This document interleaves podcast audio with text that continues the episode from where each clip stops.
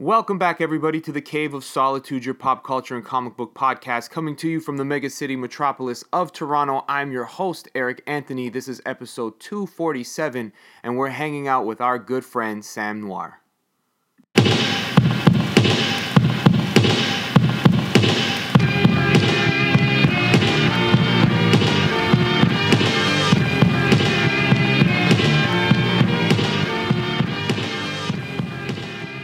Sam, my man. How you doing, man? Good to Oh, not you. too bad, not too bad. Good to see you as well. It was actually nice to see you in person uh, a couple of weeks ago when you uh, came downtown and we got to uh, hit BMV Books and uh, yeah, grab grab some grab a meal on a on a patio. A Little macaroni and cheese. Oh, that was good. Yeah, yeah. No, it was it, it was so weird. It, it felt it was weird to feel normal, wasn't it? Yeah, right. It, but it was, it was so refreshing. It's those little things in life that were always pleasurable, but when you didn't have it for so long, you realize how wonderful it is. So yeah, it was great. the odd joy of you know just just uh, thumbing through through comics bins i think is is a good way to describe it. It's it's just so, so yeah it is so mundane. It's something you kind of do when you're you're comics fans but not having that ability for what was it like six months or more? Yeah. something like that. Do you find is it for you mainly uh, comics that you when you thumb through and do that sort of hunter aspect of, of the, the, the hobby that you find that um, I don't know comfort or do you also find it in you know flipping through records or movies or other things like because for me it's all of those things to collect I can I have that sort of zen space with all of them Um, you know what? It is. It is with comics and then collectibles. Like I guess uh, I, I'm mainly sort of a toy and memorabilia collector. Uh, yeah, I I go to record stores a lot. Well, uh, pre-pandemic, I did go to record stores a lot with friends, but it's always one of those things I've I've drawn the line at because you just know, you know, once you fall off that cliff, you re- and and believe me, I I go to these record stores. I am tempted uh, very fortunate that I don't own a turntable, and even even without a turntable, I do own like like a bunch of records for no particular reason other than the fact that I you know I. It, it fits in my collection, you know, it's vintage Star Wars records, or you know the the I don't know if you remember these the the read along oh yeah uh, records. Oh, yeah. uh, the Star Wars one had R two D two beeping to turn the page. I think uh, the Disney ones had like Tinkerbell's uh, uh, magic, you know, bell or something to turn the page. yeah yeah Uh, yeah yeah A bunch of those. Uh, yeah, and, and you know soundtracks and things like that I had back in the day. I've I've got a few. You know, again, from way back when I was uh, in my teens, I have have a few records left over that I just you know can't find the heart to to get rid of. But yeah, if I were to add record collecting uh, on top of everything, it'd be a little nuts. With uh, uh, movies, uh, yeah, I kind of tapped out. Uh, when did I tap out? Uh, just because you know it's it's at at uh, what, what came after DVDs, Blu-rays. yeah Blu-rays Was and then Blu-ray? Oh, 4K yeah, yeah, yeah. Then 4K. So, so you know, I, I see people, you know, essentially buying the same movie over and over and over again, and I kind of uh, tapped out in and around uh, Blu-rays in terms of uh, buying movies. So, uh, I do have crates and crates of uh, VHS tapes I can't seem to uh, bear getting getting rid of uh, uh, for no particular reason other than you know I had bought them back in the day and and got great joy from them. But yeah, I, I got off that merry-go-round, so so had very little in the way of Blu-rays and. Uh, and I still have again a fairly substantial DVD collection. Yeah, I find because I I collect records. I, I ended up buying a turntable because I wanted to have a certain type of music collection to play uh, in, in the apartment and now the townhouse. But uh, movies as well. But then for me, my being able to part or not part with something has a lot to do with uh, sometimes the story associated with finding it.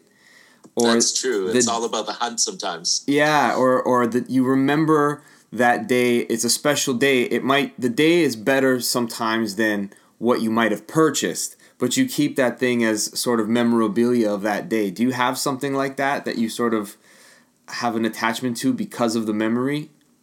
I think so. I think so. You know, uh, a lot of like, especially uh, rare toy hunting, you know, involves that that kind of story. You know, the trip to Japan mm. to find that rare piece or or something like that. Uh, the way I kind of, I don't know, it's weird. The way I kind of look at, uh, uh, you know, at least regular books I've read that sort of just sit on the bookshelf or uh, uh, movies uh, that I used to buy. It, uh, was almost like uh, the way akin to to the way I don't know a big game hunter would mount and stuff animals around their house. It's like uh, my bookshelf was basically you know books that I had uh, read that that were just sitting on my bookshelf as as trophies, right? Like yeah. Uh, yeah. normally, you know, in, in terms of just the regular books that you buy, especially mass market books. Uh,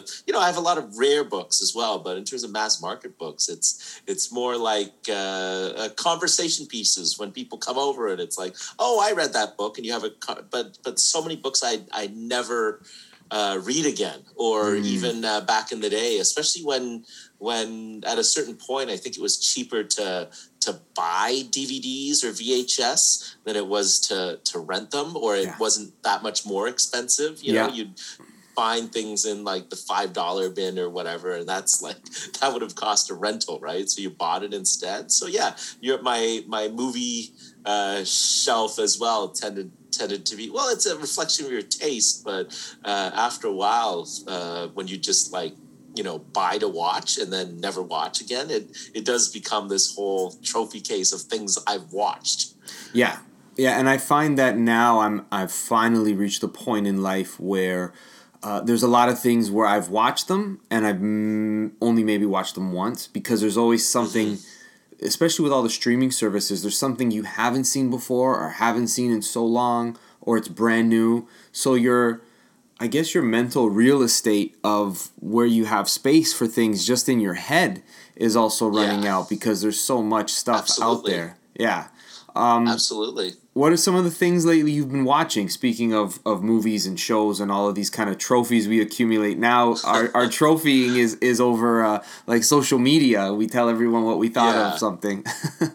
yeah. Uh, well, well, uh, the the one more thing in terms of um, DVDs, uh, I do miss the extras yeah. and the the commentaries and stuff yeah, like that. Yeah, that used to be my just just you know being a, a, film guy back in the day. I was always interested to mm-hmm. hear what the you know uh, director or the actors had to say, or uh, or having the different versions. You know, I loved the the what was it? The uh, Brazil oh my god the Brazil Criterion collection which had like three or four different versions of the movie and then commentary tracks for that and then all the extras. Fight Club as well I think had a ridiculous amount of uh, uh, commentary tracks. Yeah did you uh, did you have a favorite commentary track? I know for myself I loved watching um, all of the the commentary for something like Back to the Future because that was my favorite movie growing up and even Superman the movie, hearing all of the different tidbits of information that went into the making of Superman the movie. Uh, what? How about for you? Uh, that was a good box set, actually. Although uh, I can't remember, I, I, told you this story. It was a really great day because, because for me, you know, my my childhood was all about those first three Superman movie, including including uh, the Richard Pryor one, which you know most people kind of uh, uh, don't have, you know, a lot of uh, positive things to say about it. But you know, I I enjoyed it enough as a kid that when when I ran out and bought that Superman box set, it was a it was a great day, especially you know being able to see the Donner cut. Yeah. Number two. Yeah. And you know, hearing all that commentary in and around it, and comparing it to the the Lester version to the Donner version. Of course, we. Uh, I'm I'm sure you had this experience watching the the Donner uh, cut and Superman one back to back, you get the impression that Superman's answer for everything is going back and, and turning back time. You know what I mean? That was that was his original ending, as as they said from the commentary track.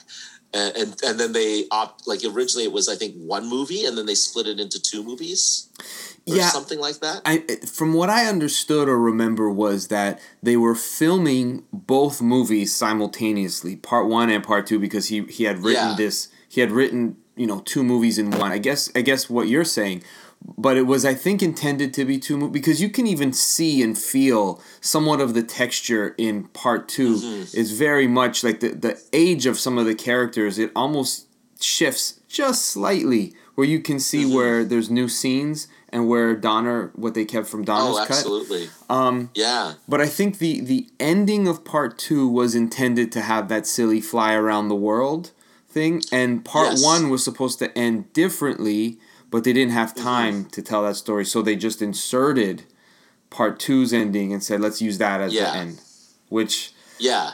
It was cool as a kid to see that, but as it doesn't of course, age well. but you you see what kind of uh, uh, uh, ending part two ended up having, and it made no sense whatsoever. The ending for part two, whereas I guess had they gone with the the part one ending, the turning back time for the end of part two, it would have made a little more sense. I, I guess. Uh, uh, but yeah, I and and they, they did uh, fascinating stuff as well because I guess there was the audition scenes yeah, that didn't match at all. no, Uh, they they yeah they never shot those scenes, but they still had the auditions. So you had a completely uh, uh, fresh faced Christopher Reeve who who wasn't you know his hair wasn't dyed black and he wasn't wearing the Clark Kent outfit. He was just sort of uh, Christopher Reeve. Uh, uh, yeah, doing doing that that honeymoon scene in in the in their their honeymoon suite. Yeah, and I don't know why they wouldn't have kept that idea at the very least because it it was such a I don't know, it was it was a perfect way for that sort of trust to be established between Lois and Clark and how she figures out he's Superman and how Yeah. his innocence and, and naivete would uh, make him give it up to say like, "Man, you got me." It was a good gotcha Yeah. moment where whereas in the theatrical cut that we all know where you know he trips into the fire is just ah, it's so yeah, silly. yeah, for sure. Whereas you know she just figures it out is is just more natural. But uh, yeah, so I, I that's one of my favorite uh, box sets, and I think there's something about box sets at the time because uh, the DVD box sets were a little pricier, Yeah. and they tried to make them special. Yeah. Uh, only only uh, I I kind of I've never seen Superman four Never? and I pulled the Superman 4. My first act was to pull the Superman 4 uh, DVD out of the, the, the case and throw it on the coffee table. And I, I used it as a coaster for uh, a great many years. It was just like my, my official uh, coaster and still haven't seen Superman 4. How come? Uh, everyone's uh, even as a kid, I knew there was something off about it. Hmm. Um, I've had recommendations that uh, for for people to say, you know what, you should watch it just because it's the last piece of Christopher Reeve that you'll experience as Superman. And it's something new, but I don't know. I I I it just had such a you know, as a kid, I was kind of like so.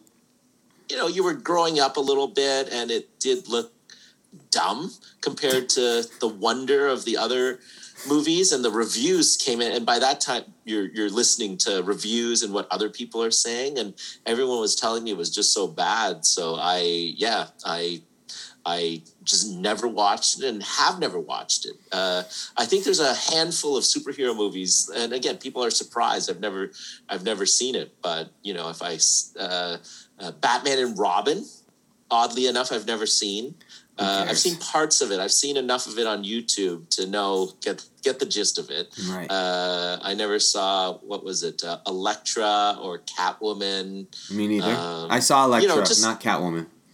yeah just movies you know you know it, this won't even even as car wrecks uh, this this movie won't won't enrich my life in any way and i love bad movies but uh, for these things I, I just it was kind of like nah uh, uh, and and i just sort of moved on but yeah it's it's uh, to this day my superman box set is missing the the part four. Uh, what other uh, well the brazil the Brazil, uh, Terry Gilliam's Brazil to me is a masterwork to so to own the box set and compare all the different versions and listen to the audio tracks and all the extras, the making of Brazil, like the history of that film. And and what it took to get it made and all the controversy and and infighting about the different cuts of it uh, are as interesting to me as the movie itself. I mean, there's been books about it. Terry Gilliam's been very vocal about it. So so yeah, that to me was was a a, a good uh, uh, what am I uh, good way to spend my time. I, I felt uh, the Alien box set I mm-hmm. always liked, mm-hmm. uh, just because there was a lot of again you you want those different versions of aliens in particular. I think there were multiple versions of aliens, and then the cutscene from Alien uh, that I got to see on the box set for the first time, which was uh, Dallas.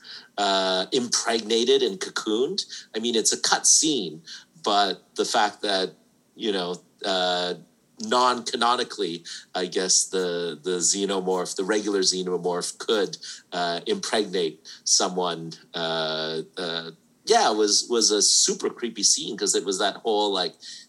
Have you ever seen that cutscene? The no. Kill me. No. The kill me. No. Uh, scene and and uh, you know uh, I've learned to appreciate Fincher's Alien Three as well. Um, I have now a slight interest, maybe more than a slight interest, in seeing the Eric Stoltz cut of Back to the Future. Yes, and uh, again, I don't think this ever really exists because not enough of it exists. But having seen, uh, I, am guessing you saw uh, the movies that made us. I, I've seen, I've I saw half of that episode, and I enjoy that series. But I guess because they make it so comedic that sometimes they take away from the actual content that you could get. Mm-hmm. It's I just like ah, I I already know pretty much everything you can tell me about Back to the Future. So this yeah. is just uh, I've seen this all before. So you had read? Had you ever read the original uh, screenplay or novelization? I've read parts of it. I was actually reading okay. that novelization and seeing some of the the differences in um, mm-hmm. dialogue and also like character history, characterization, especially because yeah. yeah. as a kid, I had read the novel because because that's how you experience. Re, uh, you know, given what was the the the time frame between theatrical and say uh, uh, uh, home video? It was like minimum a year, two years, sometimes uh, minimum, you know, months and mo- minimum month, months and months. So uh, the only way you could experience uh, or re-experience was read the novelizations, right? Yeah. So yeah. Uh, that's how I mean that's how I re-experienced Star Wars. Uh, Star Wars didn't come out on, on home video until like uh, well into the '80s, even though we had a crappy VHS copy of it that was just almost impossible to watch. It was like so many generations down, but I would read and reread the novelizations over and over and over again, uh, or or the comic adaptations. So, yeah, I I, it, I remember Jurassic Park. Uh, I fell asleep at the theater as a kid watching it, but I knew the story pretty well because I had read the novelization for it. Not the Michael mm-hmm. Crichton version, but the movie novelization. So yeah, those those books did have uh, a value probably more than today.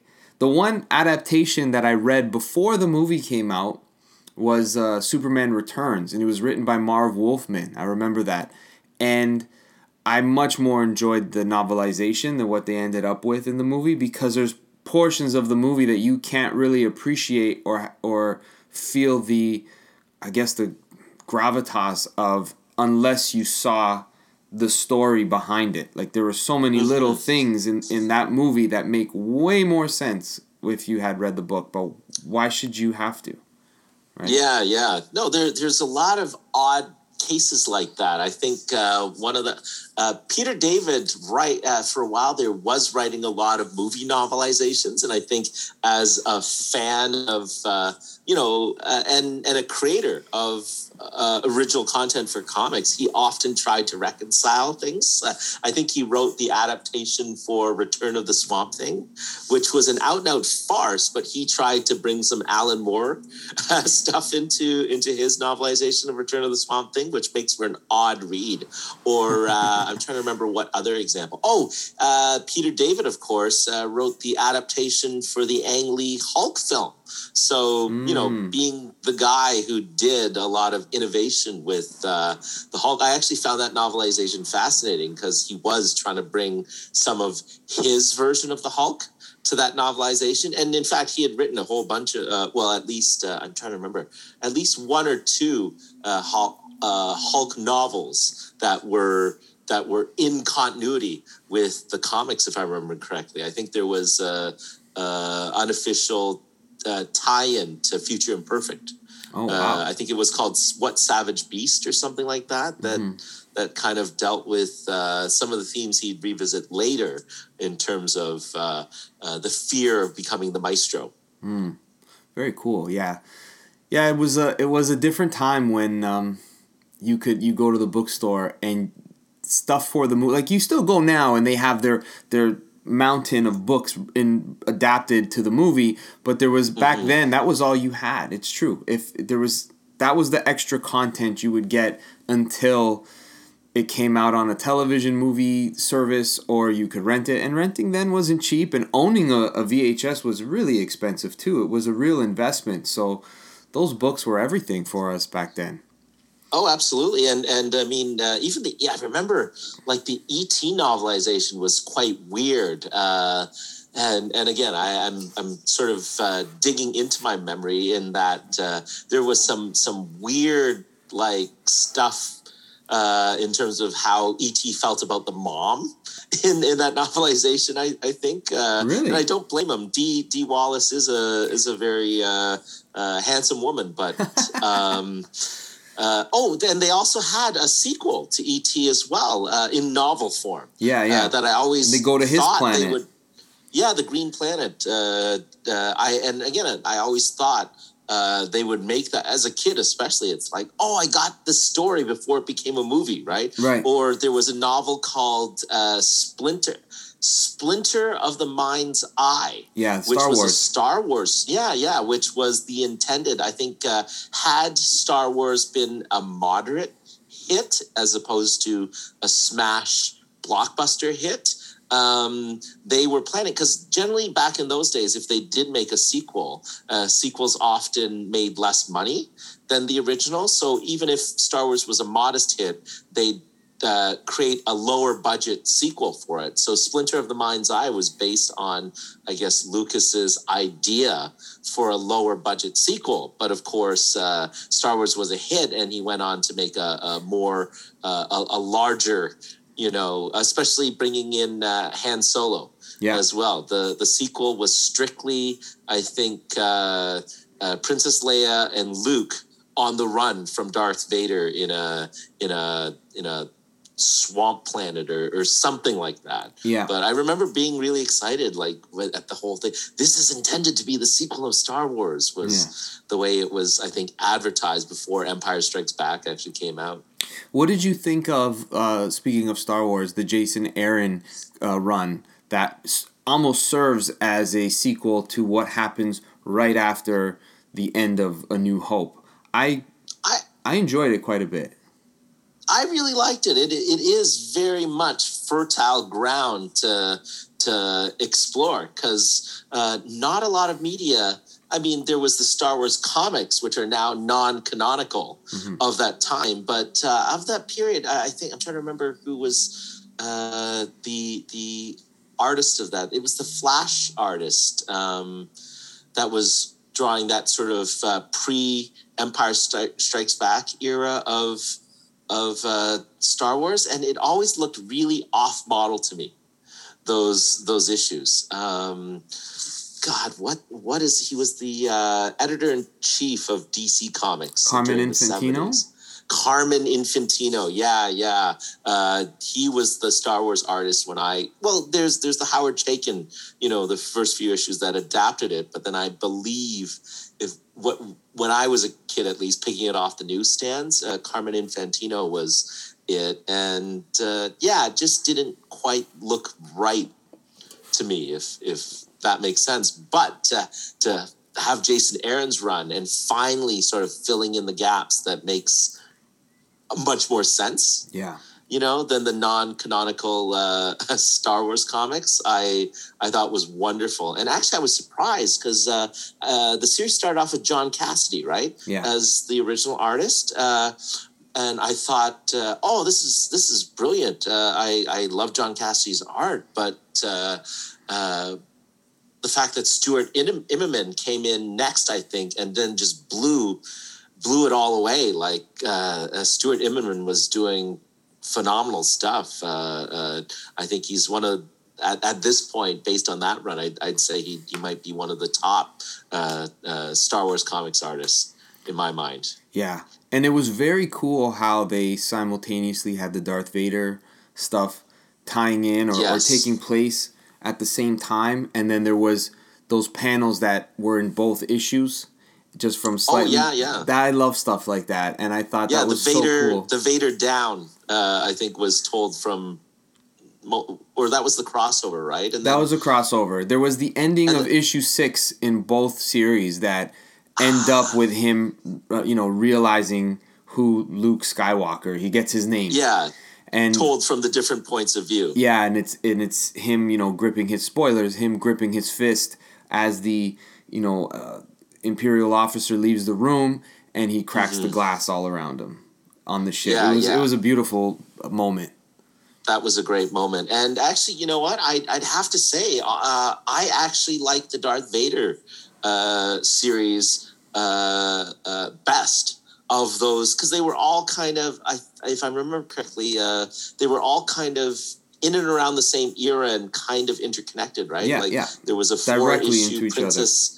Princess Leia series, uh, beautiful art by the Dodsons, right? Terry Dodson and his wife Rachel Mhm. um, I think written by Mark Waid, and I thought that was a great because because it was about Princess Leia going off and dealing with the fact that uh, her planet Alderaan and all the people of Alderaan uh, that weren't on the planet when it got blown up were now sort of a lost people, Right. uh, and and I think that crossed over in some of in some story aspects, but. Uh, yeah, Darth Vader was my favorite, if only for the two evil versions of uh, R2D2 Mm, and C3PO. Yeah. Uh, and it makes, and, and uh, this is sort of the cleverness of Kieran Gillen to take the fact that Dar- uh, Anakin Skywalker built uh, C3PO right. you know, it's official canon now. Like we we accept this, I guess, uh,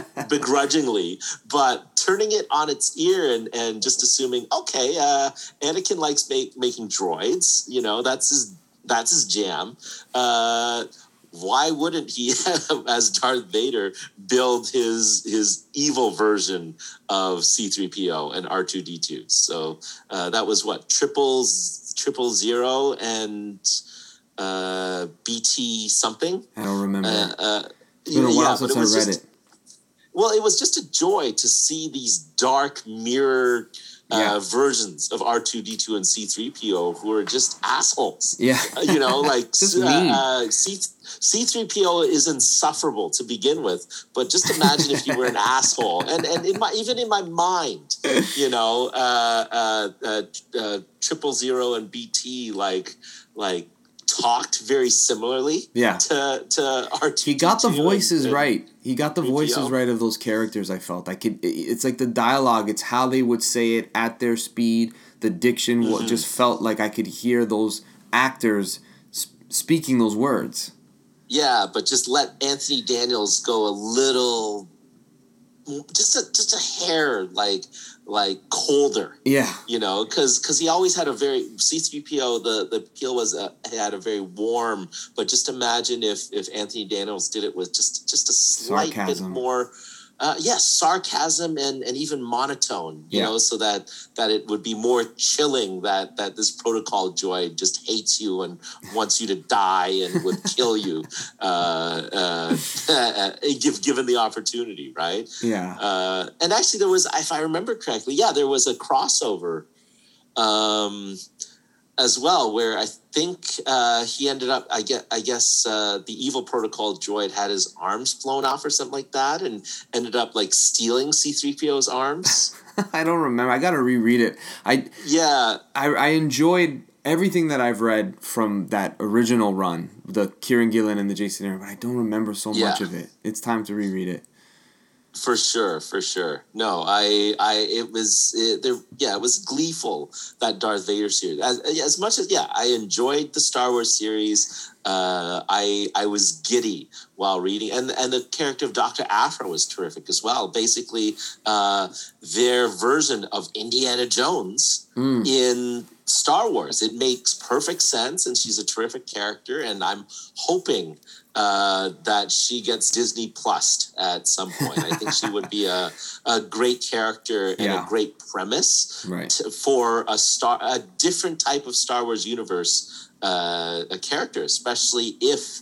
Uh, it is true to the the comic book version, and and she is kind of Darth Vader's uh, uh, either minion or ex minion, depending on which time period you want to pick up on. And yeah, she's running around with uh, BT and Triple Zero. Yeah, and she could she could I think I don't know how her story ends in the comics I haven't read that run, but if if she's still alive and kicking and nothing happened to her, she could run into Mandalorian, which would be very cool. Oh, absolutely! I think that would be that would be fantastic. And again, uh, I jumped off the series uh, when Kieran Gillen did, and I think they restarted it with uh, with a new number one and new, a new creative team. Yeah. But uh, yeah, it was kind of funny after when Dar- as Darth Vader was winding down. I was kind of like, uh, "Oh, that's too bad." I was really en- enjoying that series, but all good series, you know, will will end, and you know that the story, you know, you know how the Darth Vader story continues. But the fact that he spun off Doctor Aphra, I was completely not expecting it, and it turned out to be a a, a great series as well. Yeah, yeah. People people are. Uh, I, it's tough for people to pick their favorite with what they did, with Marvel did post. I guess them purchasing Lucasfilms and the New Hope had cut like not the New Hope, sorry, Force Awakens. All those books that they launched and even continued. I've only heard uh, good things about the stuff that I haven't read and really enjoyed the stuff that I liked. Uh, I haven't spoken. Well, the fact that they oops, go no, ahead. go ahead, go ahead. Oh, uh, the fact that they put A list talent Yeah, on that that as well, I think made all the difference in the world. Like the the writing was was really sharp. Yeah.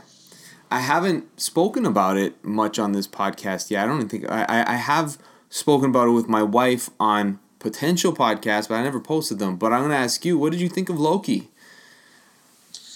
I liked Loki. I I wasn't expecting it to be a cliffhanger, so I was kind of expecting more of a conclusion. Mhm. But yeah, this this is basically the start of well, you know, I I, I well, let's jump back because because we talked about you know the different theories, right? Right. And if I'm remembering correctly, the theory I shared with you was like, you know, uh, Wanda in WandaVision breaks space, and Loki in Loki breaks time, and then this sets off the multiverse of madness. Uh, we didn't quite see that in uh, uh, WandaVision. She didn't quite break, you know, space, but the fact that she is headed for the multiverse of madness. I believe, you know, suggests that you know she will contribute to this chaos that's about to be unleashed. And and yeah, it does look like uh, Loki did uh, uh, mess up uh, time, but it turns out it was the Loki variant hmm who did it and uh, did it purposefully Yeah. rather than accidentally. Like I, I just assumed, you know, because he went off with the Tesseract and would have branched that he would just be jumping around with the Tesseract the whole time, uh, trying to evade capture as as uh, he he broke time, you know, causing all the branching that the Right. ancient one had had warned about in Right. in uh, uh, uh, Endgame. Was it Endgame? Yeah, Endgame Right. during the time heist. Yes. Uh, that's what my assumption is, and the fact that it kept. Uh, uh, yeah, I didn't know what to expect uh, from episode to episode, and it, it every time I set an e- expectation, it would go in a completely different direction. So I did really end up enjoying Loki, just because. Uh, did we talk about Black Widow? I, I'm not no, sure if we did. no, we never but, did. um to me like watching watching black widow i enjoyed it don't get me wrong i i enjoyed the ex, you know the experience it felt like a little more like old school marvel uh but it felt very paint by numbers to me like i i was able to predict quite early uh most of the story beats right and and can we enter into spoil you've Yeah. seen it right I've seen it. Yep. Uh, can we Spoilers. enter into spoiler territory Go for it. We Just announced let- it. just to let people know. Um, yeah, so so Taskmaster is is kind of the big bad hmm in, in this, at least in terms of of you know the unexpected or the expected supervillain. And early on, because the Red Room trained specifically girls. Uh, and and the way they were sort of presenting Taskmaster, I was like, "Oh, this has got to be a woman." Mm. And then the moment they mentioned so and so's daughter, I'm Mm. like, who else? If if if she's a woman, who else could Taskmaster be? hmm So so you know, I kind of I kind of saw it all coming. There was there wasn't a lot of surprises. Uh, whereas Loki, uh, I think that that was the joy of it. Just just not knowing. You know, you you make your predictions, you make your guesses, and yeah, essentially none of my predictions for Loki. Well, the outcome of Loki being that Loki broke time Right. Right. uh, came true, but but in terms of execution, not in any way that I expected it, and certainly the uh, Enchantress slash uh, Sylvie slash Loki variant was uh, an amazing twist on on on classic characters, and and I loved uh, Richard E. Grant as. Uh, classic comic book Loki. He was he was amazing. Like I I I hope he shows up. Well, you know, this is the thing. He had a glorious, what was it? A Send glorious yeah. Ending? Uh, yeah. Uh, uh, uh, oh yeah. yeah. He has a purpose. phrase Glorious purpose. Uh, uh, at his death. That's and- what he announced. Yeah. yeah, yeah. And so I'm kind of like, you know what? This really worked. Uh, they got a good actor. He came in, did his job. Maybe maybe he doesn't need to hang around, you know. Mhm. Although it would be would be kind of fun to see this older version of Loki be a big bad. Um, yeah, it was very satisfying Yeah. it was very satisfying. And Tom Hiddleston, uh, and a- as they said, uh, him and Thor have concluded their arc. It's played out, and now he has a whole new thing to do. Yeah. It was my favorite of the the Disney Plus Marvel shows so far. Uh, for, Absolutely mine as well. Yeah, and I think for the same reasons that you mentioned, it was unpredictable. I I tend sometimes to do that. I haven't done it lately, but in the past, you know, you watch with fans' eyes, looking at, oh, that's this, and that's gonna be so and so, and you're trying to figure it out with your comic book knowledge and watching for Easter eggs when you should just be watching Yeah. the movie. And um, with Loki, there was no point. The only thing that I and this was probably established that I did I didn't know, but watching with my wife, I said the statue in the middle. Whenever they keep panning to those statues, I go, "That's I think that's Kang." They're you know Yeah, that yeah. that was the only thing that I could think of. And the TVA, I felt like I had remembered that from um, a Fantastic Four Walt Simonson story where they they end up traveling through time, encountering Mhm. numerous Kangs. So that that's Yeah. where the TVA kind of rang a bell. But other than that, had no idea what to expect. Yeah, I uh, there are a lot of predictions about about Kang. I actually thought they would go more in the because again, I thought it was a finite series, so I was just assuming that it'd be sort of an Agatha moment. You know, Uh-huh. Agatha. It was Agatha all along moment, and so one of the established characters would be set up because because rather than introducing, you know, someone from left field like Kang Mhm. you know, I thought, oh, maybe it'll be revealed that the woman uh, who kind of runs the TVA uh, might be might either be a Kang. I know in the comics she's uh, Kang's uh, love interest, but yeah. maybe she's a Kang variant or all, all ah, along. Right. You know, right. rather than introducing a whole new actor and character that wasn't there, or uh, the surprise surprise twist. Owen Wilson, you know, was was behind this all, or uh, the most predictable one uh, would have been had it been a Tom Hiddleston, you know, who had successfully done because this is the contrast between Loki at the beginning of the show where he was I'm going to take over the TVA. Maybe you know a, a good way. had the series ended you know, had this series been a self-contained thing, I thought the obvious direction they they seemed to be going in was that they'd run into the Tom Hiddleston that got what he wanted, but still wasn't happy, and that that was kind of the lesson that that Loki would you know had already learned before encountering himself, right?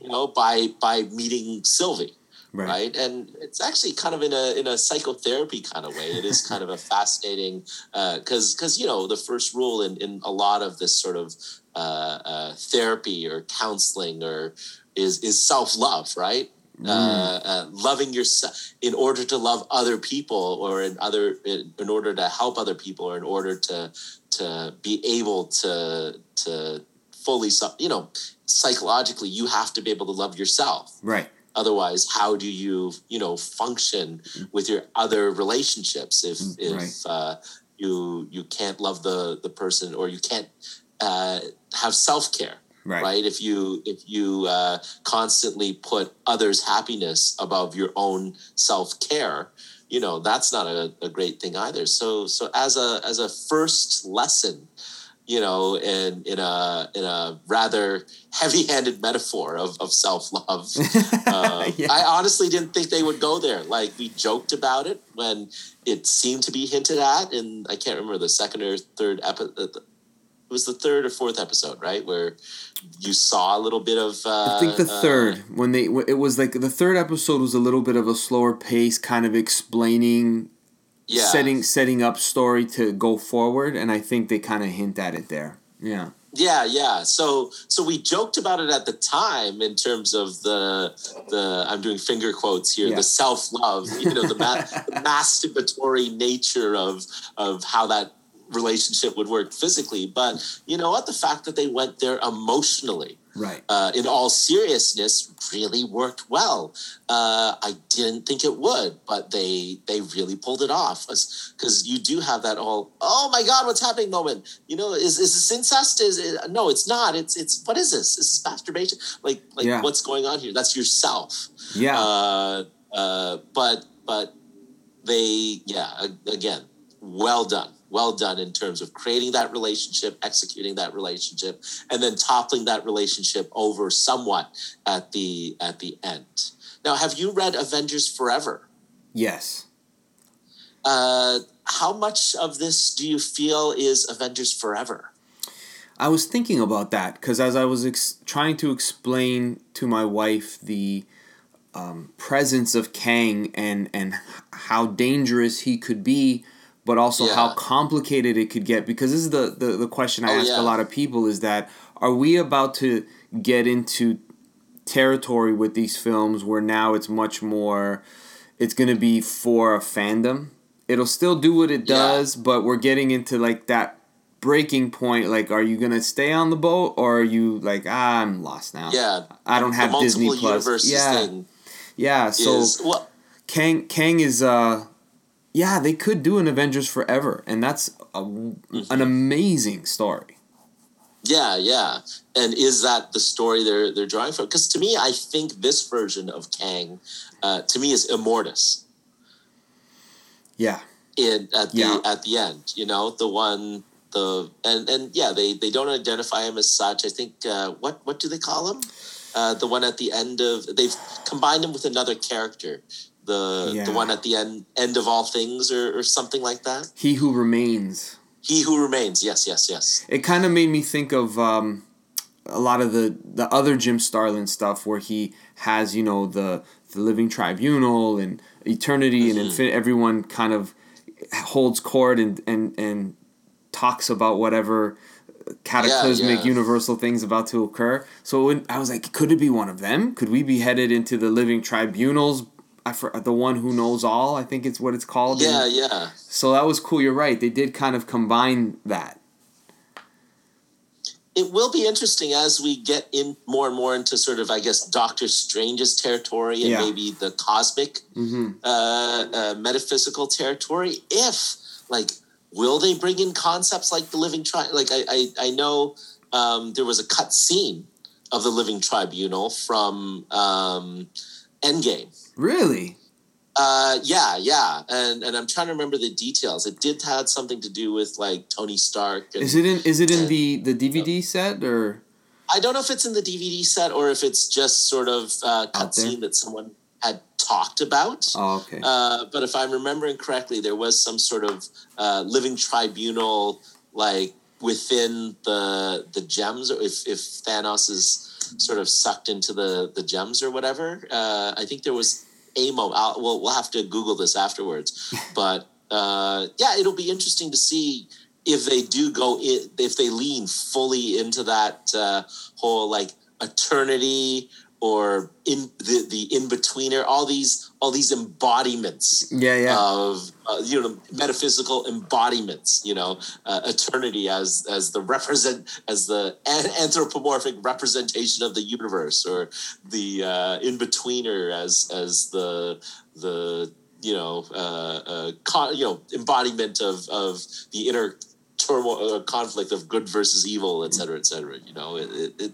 yeah, well uh, it I don't know. It, it- with the I- I can- Eternals, I, mean, if you if you if you have the balls to make the Eternals into a feature film, Mhm. nothing would surprise me because I, I don't I don't know anybody who's a hardcore Eternals fan or of a must read No. Eternal story. Like you got the Neil Gaiman and John Romita series and the stuff from from I think it was uh, Peter Gillis.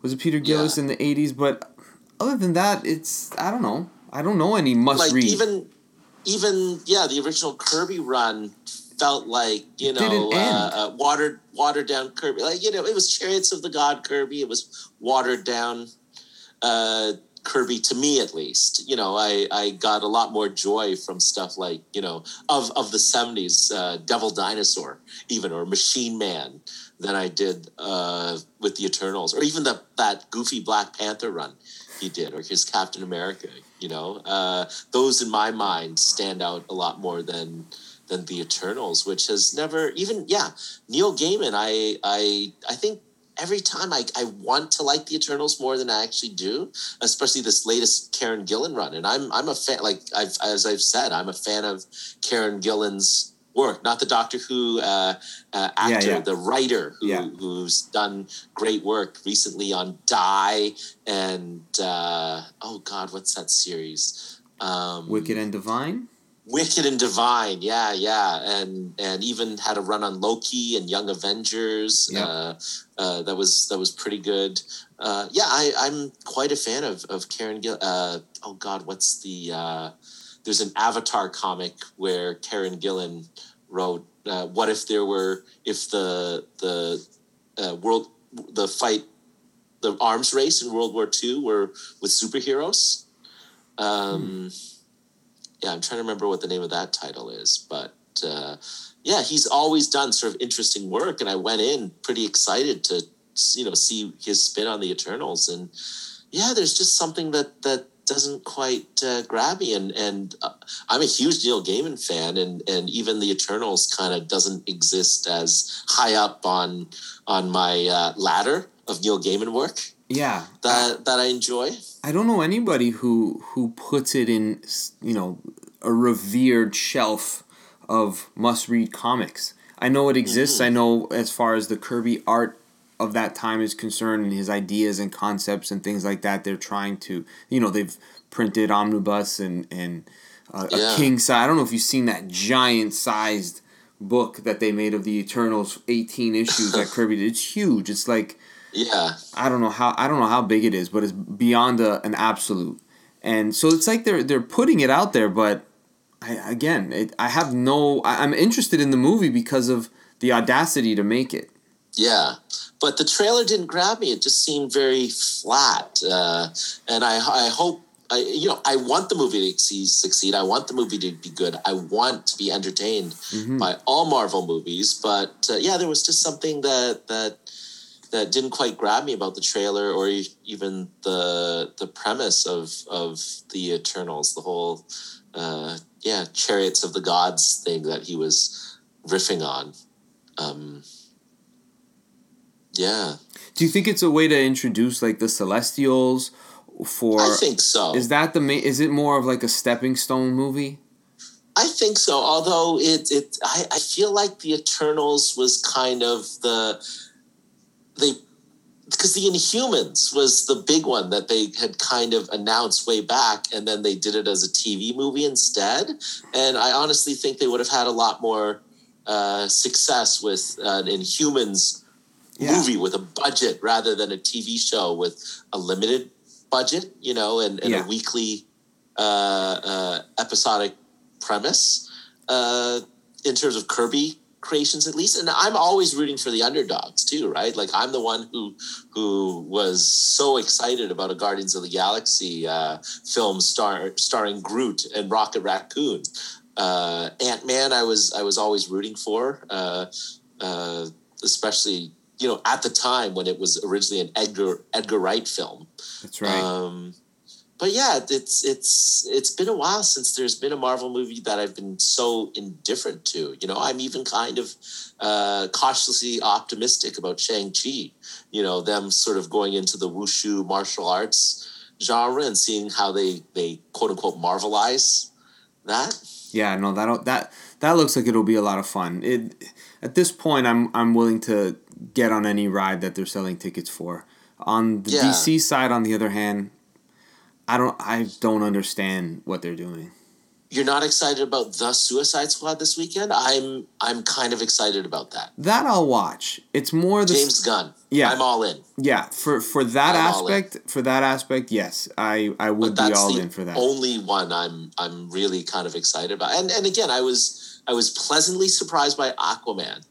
You know, I I I was going in kind of very indifferent uh, to Aquaman in in in maybe almost the same sense that that I felt about feel about the uh, Eternals, just because up to that point, you know, I was very indifferent about DC movies in general, other than Wonder Woman. Yeah.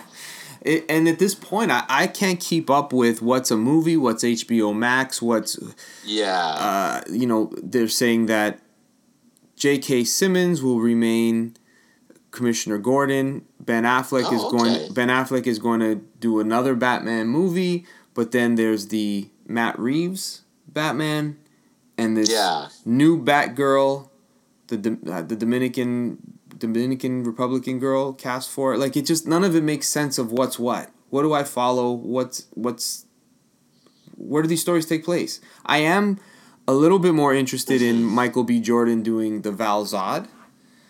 Um, it's announced that he's going to produce that and probably star. Sorry, what what is that? uh, it's Val Zod? it's the Val Zod is another universe or another Earth Superman where it actually looks like Michael B. Jordan. Oh, okay. Yeah, it's it's the one people were saying, why are you gonna make a, Huh. a, a Clark Kent be cast by a black guy? Why don't you just go with the real black Oh, Superman? this is the JJ. Is this the JJ Abrams uh, Superman? no, J.J. Abrams Superman. They're doing it as a period piece uh, by Ta-Nehisi Coates with a Oh, okay. black Clark Kent, but taking place, I guess, in civil rights, which Oh, is very on the nose and strange.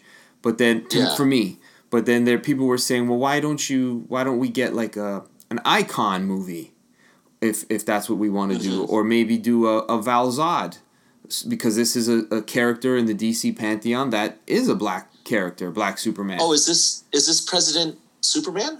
I don't know if he's President Superman either. I, I'm not so sharp Okay, on in, my. in Grant Morse, because uh, uh, yeah, Grant Morrison's uh, uh, African American Superman is is President Superman. that's right. Like he was he was uh, uh, you know based I think on on Obama. that's right. I believe if I if I'm remembering correctly from Multiversity. Yes, I don't. I think there was another Superman created. Um, I don't know if it was Tom Taylor, some story that Oh, he okay. wrote. I'm not hundred percent sure, but um, yeah, there's just there's all this different stuff. So many TV shows, and there's HBO HBO Max coming out with their own series. I I don't know what's what.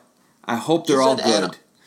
You've read Animal Man, right? Uh, we've talked about this. I read. Did you I- get all the way through? no, I haven't read all the way through. Grant Morrison's. Oh my God. Okay.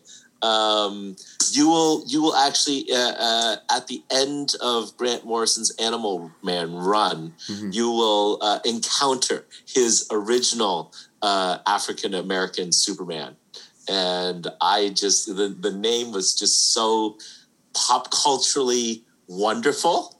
Uh, I I it, it was gleeful for me. I just giggled and giggled. I, I was a teenager when I first read it. I got the reference and loved the reference uh, to his original African American Superman that had maybe like a, a one or two panel uh, appearance Yeah. uh, at the end of Grant Morrison's run. I, I, I you'll when when you run into it, uh, you'll know what I'm talking about. Okay, I'm gonna look for it. I'm looking. Yeah, I'm looking forward to that. Do you um, f- with fandom, people complain over everything. They Mhm. complain over uh, voices being miscast. So it shouldn't be a shock that people will complain that a person seems to be miscast. But for I mm-hmm. don't know about you, but for me, I like to see. I guess my visual memory of, of how a character's looked throughout their publication come off the page. Yeah. That's all I care to- about. It's, it's funny to this day. Like anytime someone asks me, and it, it it's a weird thing to think about. But I think recently uh, someone was saying, "Oh, the uh, the the new Superman and Lois show. You you'd like it. You're you like Smallville and all that kind of stuff. And and this is very cla- You know, this feels very classic Superman. And I think my first question was, uh, I you know I have one question. Does he wear the little red underwear on the outside? Um, and, and I don't know why that makes a difference for me in terms of the visual. Right. You know, it's it's not like I'm upset or anything about about you know him running around with the just just the blue long johns without the little red tidy you know uh, little red uh, trunks. But to me, it, it's just the iconography, right? It Yeah. it, it, it just uh, to to me, Cavill is the right guy to play Superman. Just uh, put a little, you know, give him the lean into it. You know, uh, give him the little red red swim trunks and give him the spit curl. Yeah. He looks great with a spit curl. He he had one in Man from Uncle. You know, let him play breezy Superman. You know, yeah. uh, I agree. I, I feel that the one thing with the DC universe I feel is the the the Trinity are perfectly cast. And they're wasting Yes. away these perfectly cast characters who pretty much at least physically their fa- like all their facial expression, their their body language before they even speak, you Mhm. you see them walking towards you and you say that's that's them. That's spot yeah, on yeah. i i whether you like Ben Affleck or not, whether you like think Gal, Gad- Gal Gadot is muscular enough or tall, it, they're Mhm. perfect. But their movies are becoming so shit, and it's so upsetting. Like the the last Wonder Woman Yeah. movie was laughable. Yeah, uh, I, I this is the thing. I'm so so indifferent, and the way I look at it, like you know, superhero movies these days. I think I've said this before. Uh, they're like buses. If you don't like that one, there'll be another one along in five minutes. The Yeah. reboots happen so quickly. You you know what I mean? It's like it really uh, doesn't uh, matter.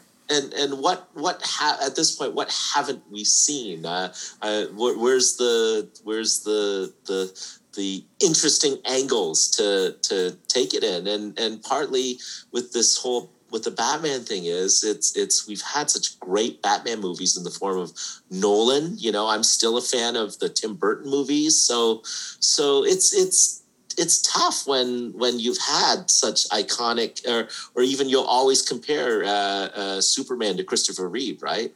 Uh, there, there's always these un- very unfair comparisons because there have been already been movies, and now you have to top not only you know the movies themselves, but that child that warm childhood comforting feeling that nostalgia and i think that's why people get angry and you know i mean i mean uh, don't be toxic about it. It's you're it's okay to be upset, but at the same time, it's not like they're erasing your childhood. You know, it, it it's right. just it, it's a movie.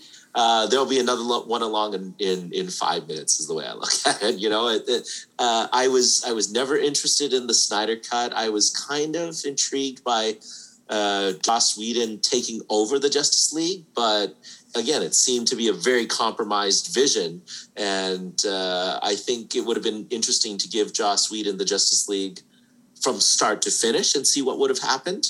You yeah. know, won't happen now, just given uh, the the controversies that have surrounded Joss Whedon since. But he did a fantastic job on the Avengers. So what if, like, you know, uh, uh, James Gunn, you know, going over and them handing him Suicide Squad. What if he had left the, you know, he left Marvel uh, after the Avengers and they just gave him Justice League instead and see what he would have done with it, right? Instead, you have a compromised vision that's not Zack Snyder and it's not Joss Whedon. It's some hybrid that's fighting with itself. Yeah. Uh, and I get, I get why people really wanted to see the Snyder cut, and I'm sure a lot of folks are happy that the Snyder cut came out. Uh, I still haven't seen it. You know, I'm I'm not inclined to see it until I have time to to you know how how many hours is it? Four, Four hours. Four hours. If yeah, you treat yeah, it, if you like, treat it like uh, it, it can be treated episodically because they it's oh, broken down enough. into parts, so you can stop at a specific part and pin it, mm-hmm. and then go back to it later. It's not that hard to break break apart there's so many more movies I want to see rather than another version of that movie that I was pretty indifferent. And of. you should watch those uh, other ones instead. Yeah, yeah. Uh, the you know the uh, the banana sl- uh, uh, our our friend uh, Becca Kinsey just informed me that there's a delightful uh, reboot of the 1970s characters, the Banana Splits where they've reinvented as a horror movie and i can't wait to watch this or you know uh, ted lasso's out now. I, I i'm still trying to find time to watch that. I haven't even watched last weekend's rick and morty which i'm i'm loving this season's rick and rick and morty. So just even trying to find time for the stuff you want. Uh, although i am i am of the uh release the ayer cut. I'm on board with that because I, I do think uh, Ayer is an interesting director, and I would be curious because he, he does have a voice, and I would be interested in seeing Suicide Squad as he intended it. The original so, Suicide Squad, you're saying? Uh, yeah, yeah, because that was a, that was a bit of a mess, you know, oh. with a very appealing cast. Yes. Uh, uh, that that and the movie ultimately was completely nonsensical. It, it made no sense whatsoever. So I'm intrigued at what he intended, and I would go and watch. Uh, hopefully, it's not a three or four hour movie, but you know, if it was a two and a half hour Ayer cut uh, that they do for HBO Max, I'd, I'd be intrigued, especially if the Suicide Squad is successful. Right. So, how, is it the movie that he made? It was completed.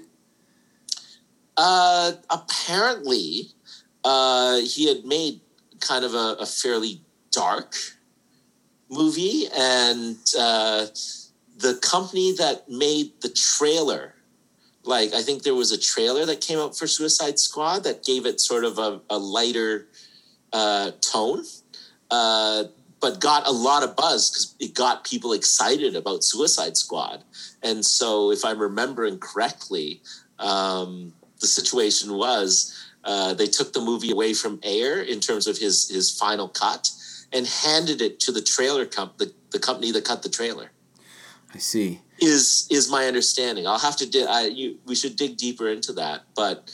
Uh, recently well it's it's been a hashtag all along but i think recently it's been a revived hashtag because david ayer has said that uh, has, has come out again amidst the uh, new new uh, uh, publicity for the suicide squad saying that uh, the, the original movie wasn't his movie. He disowns that movie. So uh, hashtag release the Ayer cut has has apparently resurfaced on on social media. And and while it's not something i i will go out and campaign for if they do release it i am inclined to to watch it. Right. Have you uh anything you've been reading lately that is uh you know meeting your fancy as they say?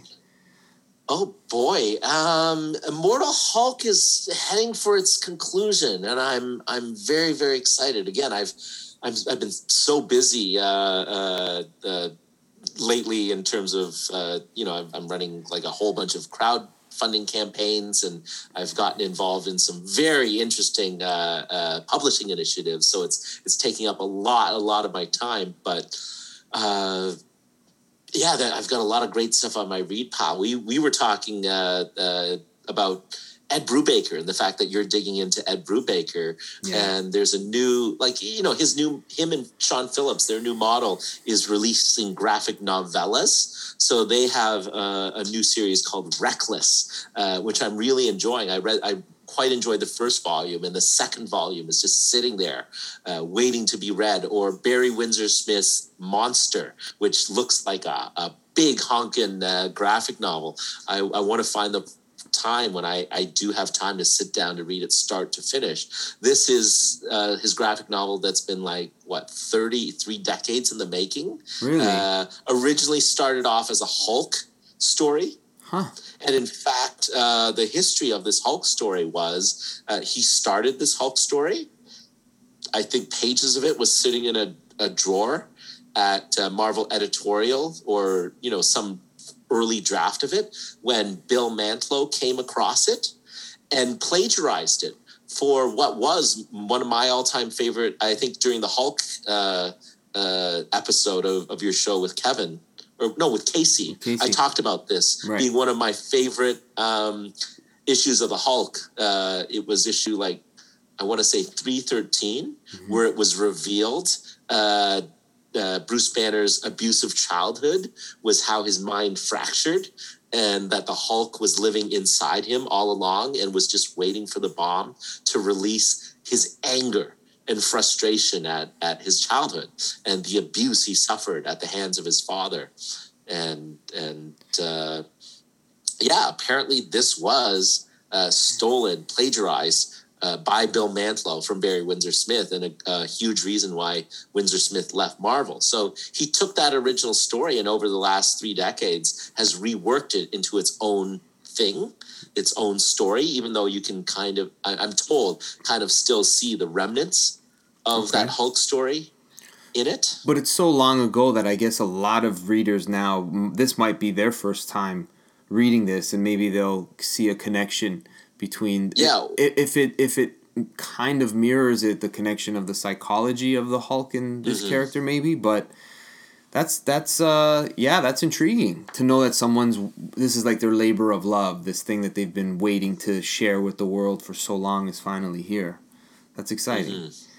Yeah but I've, I've been yeah way way behind on on my reading uh, immortal hulk is is sort of my my uh, must read. Uh, Rorschach is is interesting. Again, I, I can't remember if we talked about it on this podcast, but uh, uh, there's there's a moment in there where they introduce a real life uh, comics creator that's a contemporary of the Watchmen era, like in terms of his his profile. Okay. Uh, okay. as and yeah, this is either absolutely brilliant or the shark jumping moment of the series. And and I'm a couple of issues behind now, but I've been enjoying Rorschach. I've been enjoying the build up. I'm just hoping uh, the land, you know, uh, uh, Tom King and and uh, the artist who's phenomenal. I can't remember his name.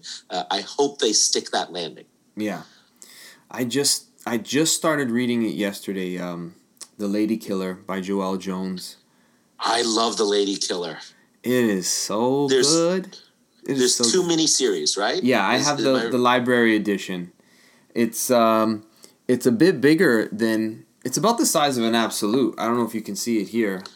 Oh wow! It's a nice. Okay. Yeah, it's pretty big. I am gonna have to go out and hunt that because the art alone would be worth that extra format. It, it definitely I is. love the art, the story. Again, uh, gleefully subversive because it's set in what the 1950s, 60s, 60s, yeah. 60s. Yeah, so you've got a lot of the sort of uh, housewife sitcom tropes Yep. uh, in there that they're they're turning on its ear. Uh, uh, a little not not quite like WandaVision, but uh, they're playing on on those tropes. And Joëlle Jones just nails the era, the visual of the era, the fashion of the era, the style of the era, uh, and, and yeah, I, I find her story absolutely uh, uh, uh, delightful. It's it. it are, have you have you finished it yet? Or you I have?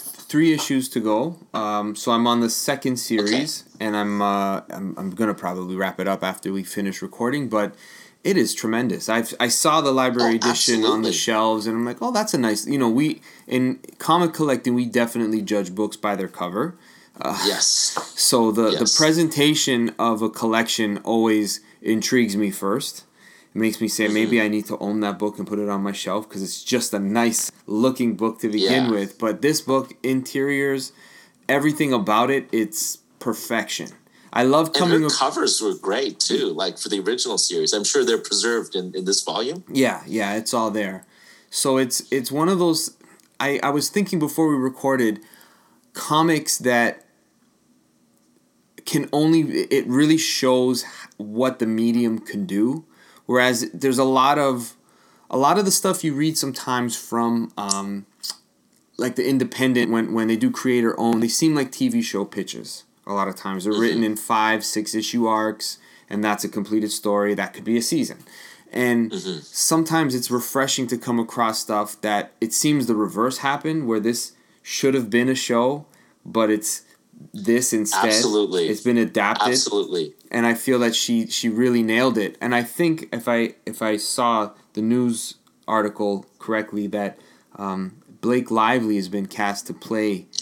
Oh, that's brilliant. Yeah, so that that, that show is, is being so brilliant. yeah yeah it, it's gonna be Ryan Reynolds better half. that's right that's right. Have you seen the movie with her and the Pitch Perfect girl, Kendra? What's her name? Um, the girl from Pitch Perfect, Kendra Hendrix or something Hendricks. Yeah, yeah. Have you seen that where where uh, she fakes her own murder? No no is that the Oh, one where the guy the actor in it looks a lot like Harrison Ford? Is it that movie? Yes. Okay. I, I believe I believe so. But uh, uh, yeah, that that movie uh, that I've seen, you know, fairly recently.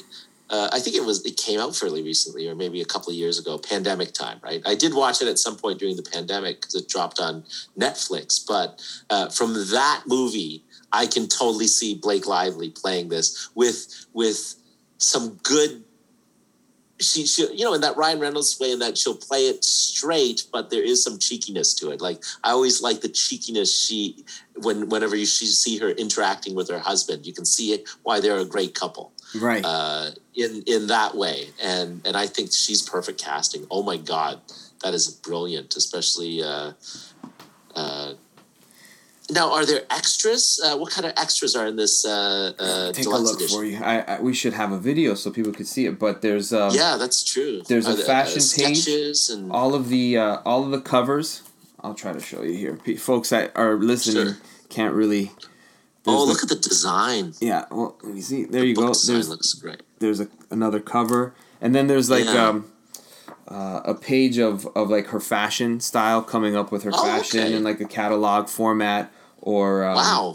seeing some of the uh, interior de- like the attention to detail that she has in this book where even the wallpaper it seems Mm-hmm. so simple but it's such an important uh, detail to have in the oh, background absolutely. So it, it, kind of Yeah, made me feel like um, i don't know if you've seen this show marvelous miss maisel Uh, yeah, I, I did start watching it. I've been meaning to pick it up again, but it ri- reminds you of. it of that. reminds me of that era that fashion that sort of um, the, the the element attention to to detail. Yeah, that whole aesthetic. It's it's all here. The colors, everything about it, she just nails it. But then it, it has that element of Kill Bill to Mhm. it. So it's like If Kill Bill in the '60s.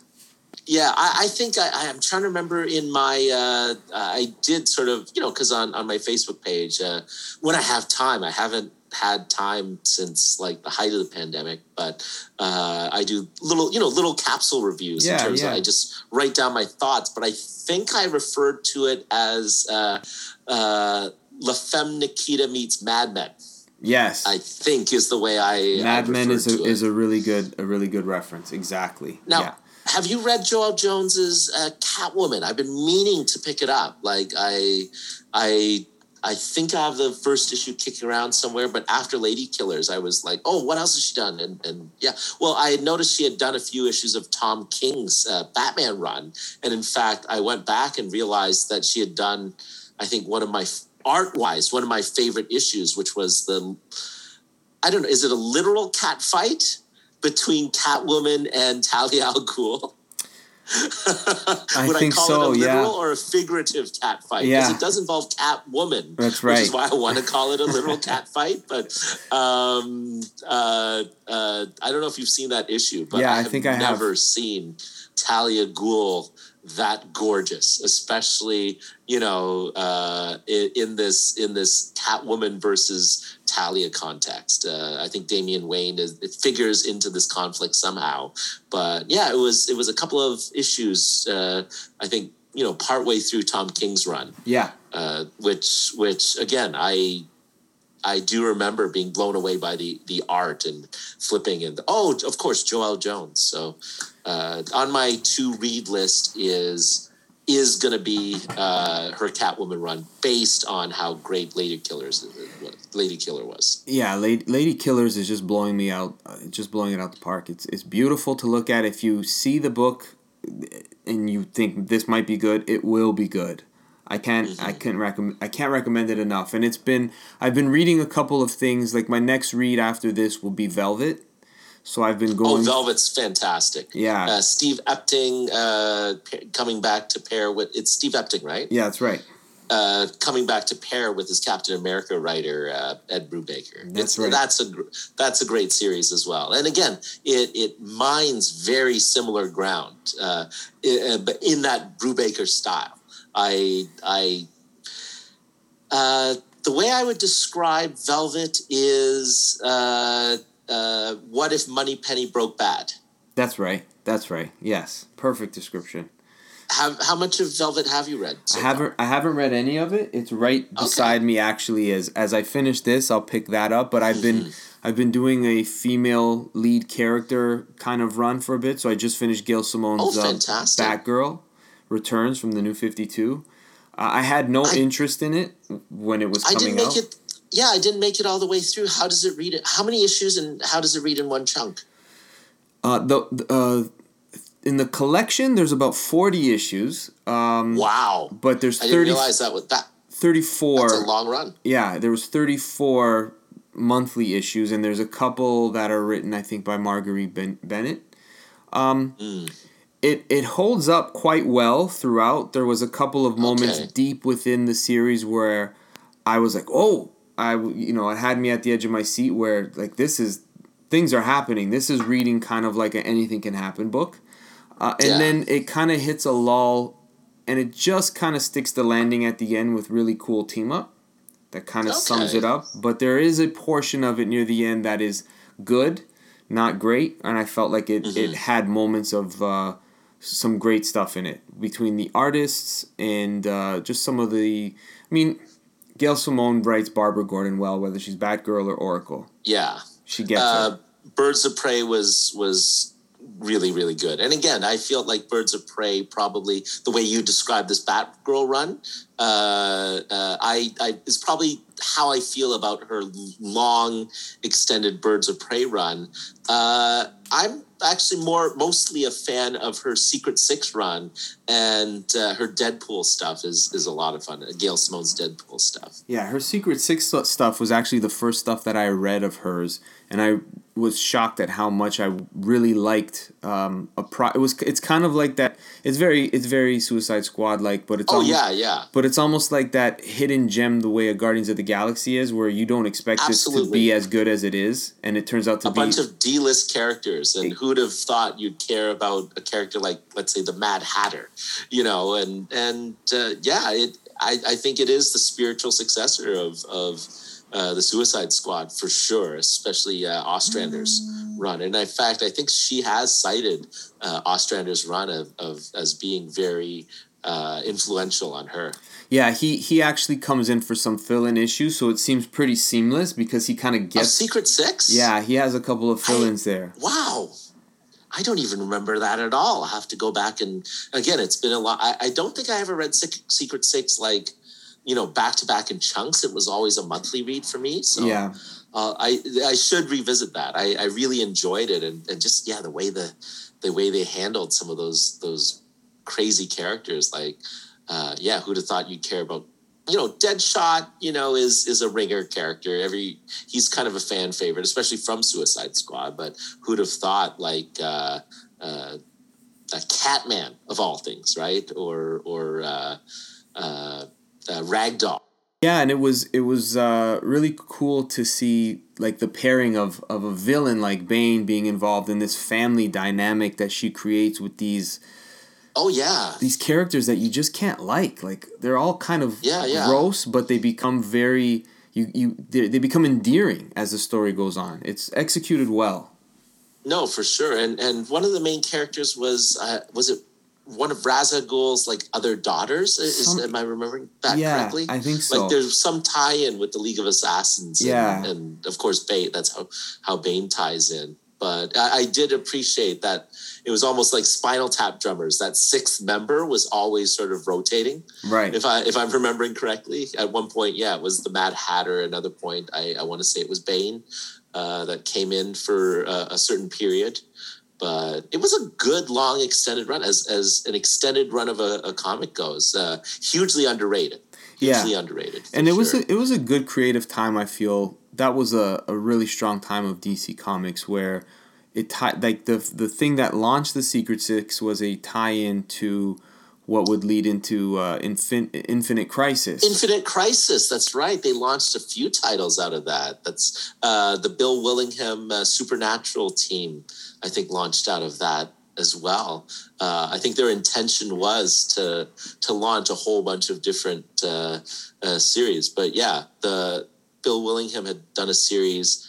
Uh, starring like Blue Beetle and Detective Chimp and Ragman Mm. as a supernatural team. And again, I don't know why I'm, I'm blanking on the, the, the name of that, but, uh, and yeah, the, it, it, Salvation Run, I think was, was it Salvation Run?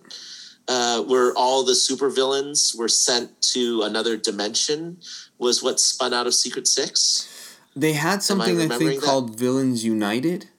Think. Yeah. Oh, yeah. And then, oh, that's right. Where where everyone was had to join the secret society of supervillains. Something like and that. these were the six that didn't join them, and so they had to go on the run. Yeah.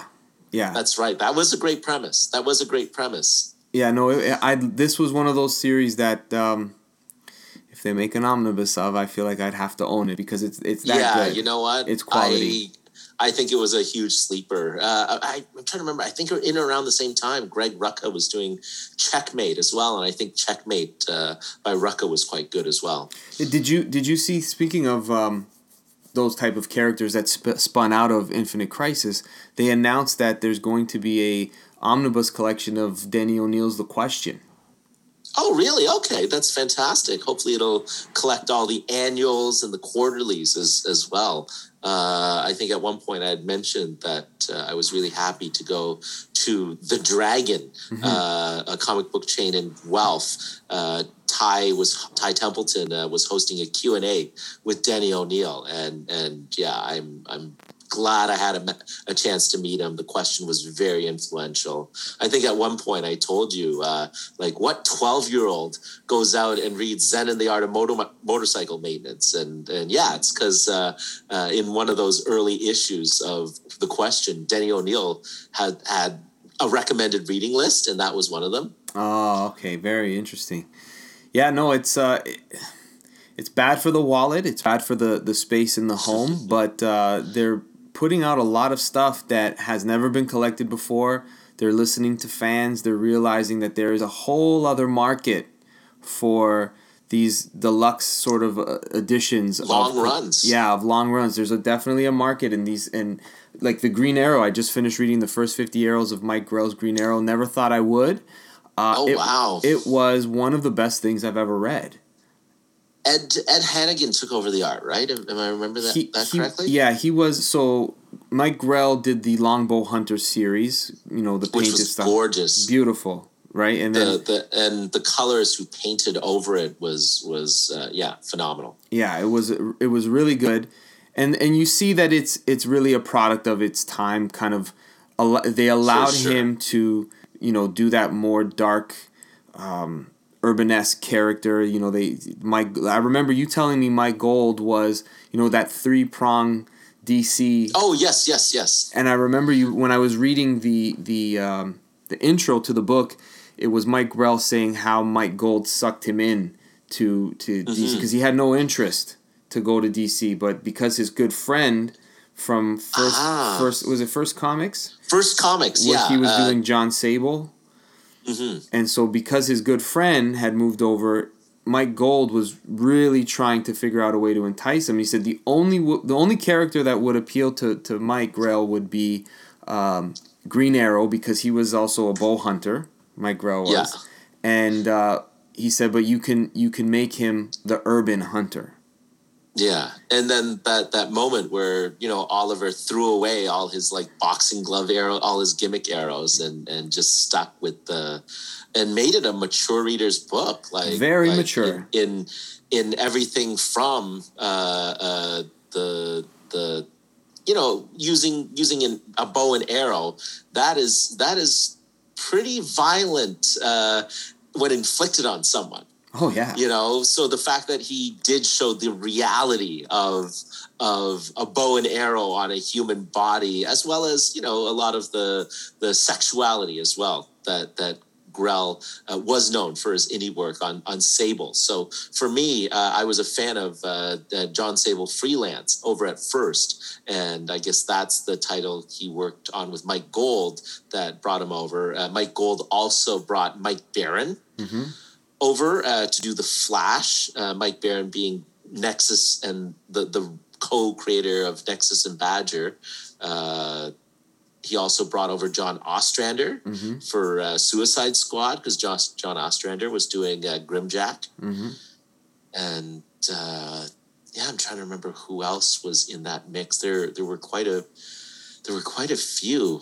Uh, was Chaykin one of them as well? Because I know Chaykin did was doing um, American Flag, and then he did Blackhawk and The Shadow. And I can't remember if that was Mike Gold or if Chaykin was already at DC.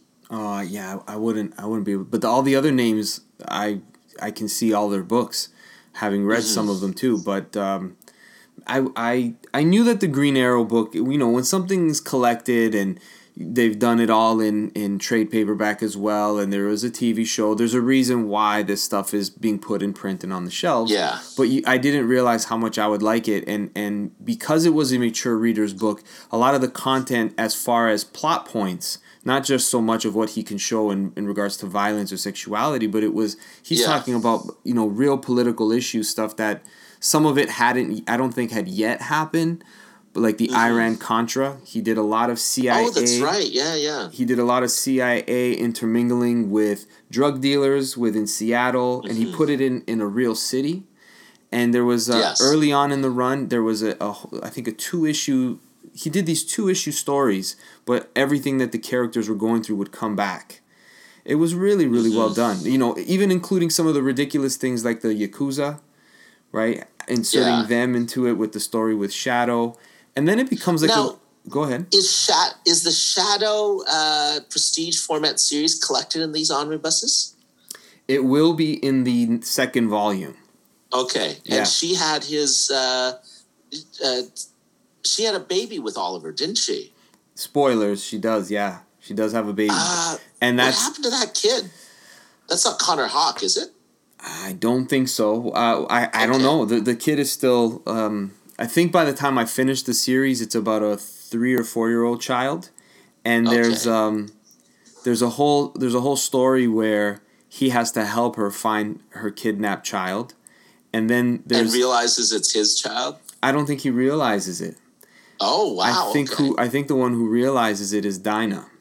She Oh, realizes. yeah, you're right. You're right. Oh my god, that's right. It was just such a Oh. good book. Like there's I, I haven't read it since the original issues, and and wow, that that, that was back in the, the late '80s, right? Was Yeah. that run? yeah Wow. starts in 87 and um, i read up until i read up until 91 with the omnibus but Mhm. Denys Cowan i think ends off the book he's the last artist in Does he really? yeah there's there's ed hannigan That intrigues me, actually. D- ed hannigan dan jurgens um, who else shows up there's there's a couple of other familiar names but most it's mostly an ed hannigan and dan jurgens Because yeah, uh, the question, and I want to say uh, uh, the ongoing Green Arrow series. Uh, I want to say started at the same time or within years of each other, and uh, Denys Cowan would have done the Green Arrow because they had a yearly crossover, Green Arrow and the Question. hmm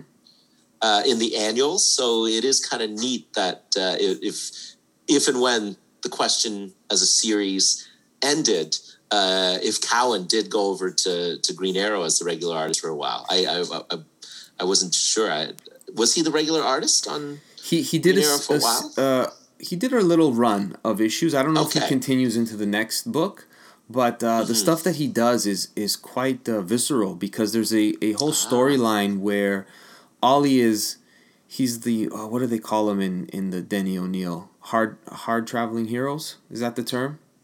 Yeah, yeah. So they the they really Neal Adams run. that's right. They really play into this where Ollie has a conscious of crisis and he needs to he just runs away basically for a year's Oh, worth okay. of the story and it and it is a year's worth of time because because Dinah uh, a girl that they rescue together who she hires to work at the flower shop Oh, Um, that's right. Yeah. she she's you know telling her like you need to move on from Ollie like he's gone he hasn't written Yeah, nothing yeah. goes "Listen, it's only been eight months and you realize like oh man I've I've they're doing this in kind of real time in a way Yeah. and um, he he goes basically walkabout and he's in Europe. He ends up fighting the IRA and then from there he ends up in Africa and he's um, fighting poachers.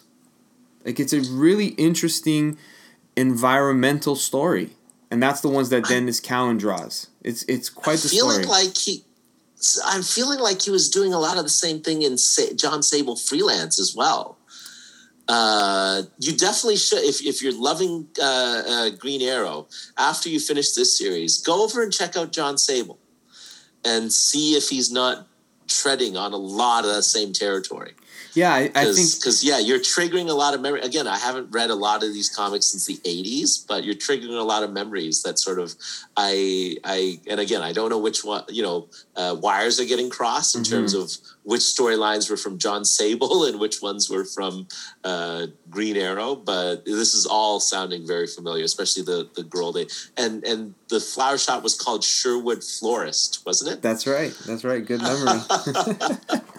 No it, it oh uh, re- jumping over yeah go sorry, ahead. Go, ahead. no go ahead. Continue. Oh, I was just gonna switch gears for a Yeah, sec. If you wanted to finish off your your Green Arrow thought, No, I was I, I, th- I was just gonna say that it fits very well into the. Um, it reads more like a Vertigo book, and it fits well. Like it has the black label, DC black label labeling on it, and it really, Mm-hmm. yeah, the mature readers. uh, yeah, it really falls into more of that sort of era of DC when they started to do Vertigo stuff. I feel like Green Mhm. Arrow should have been there in a lot of ways. Yeah, absolutely. I and again, I realize you know, uh, Vertigo was sort of defined as a more sort of fantasy uh, horror kind of line, but.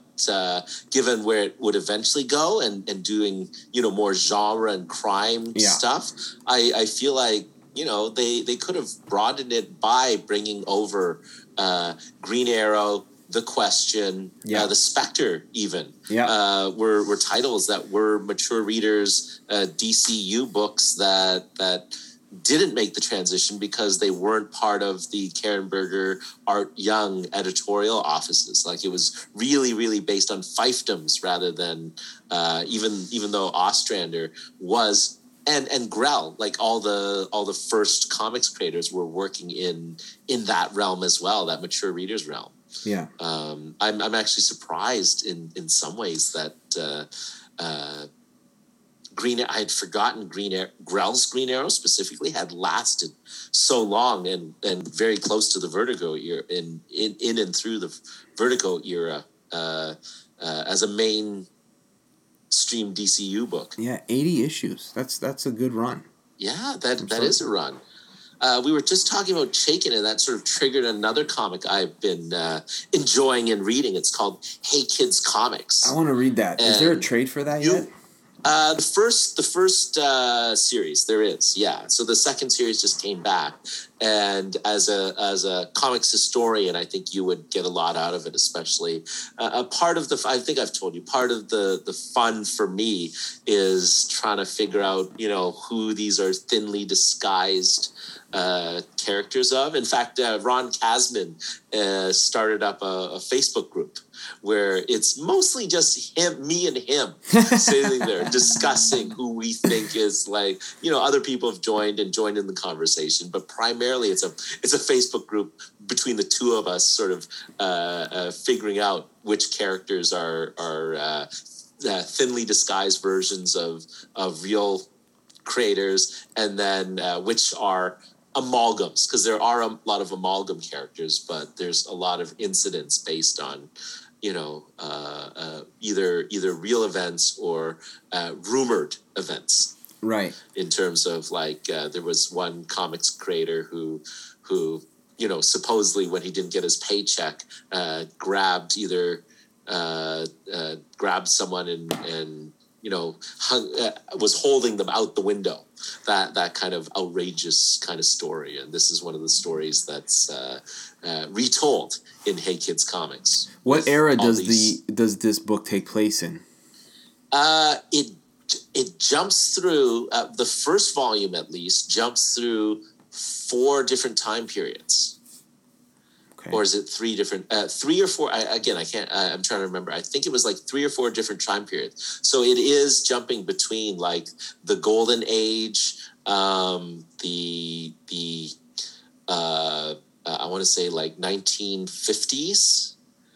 Uh, so 40s, 50s, and 60s, uh, and uh, uh, the 90s. Okay. The 90s, I believe. Uh, uh, uh, again, I'm I'm it's been a while since I've read that first volume, and then uh, this latest volume is jumping through time as well. Okay. So I apologize if I'm confusing my no, eras, because uh, because the new the new series is jumping through time in a different set of eras than the other. So it's told in a very uh, non-linear fashion, which is fascinating. And he's got a, a cast of dozens. Um, the golden age through to let's say the modern age of of the 90s that's interesting i'd be very interested in reading that i was recently i did i recently did two episodes with um inker steve mitchell who had done oh. work with john paul leon on uh, static and uh, oh, wow. luke McDonnell and denny o'neil when they were doing their iron man run so he was I'll have to yeah he, he's going he did the um documentary called King Cohen about Larry Cohen, the the film director. He won an award oh. for it actually. Wow. So now his his next project, he's gonna do a documentary on. Um, oh, there's a, a character actor. His name is Wings, Wings Hauser. Oh. He's gonna, wow. Yeah, he's gonna do a documentary on him, and then after that, he's going to.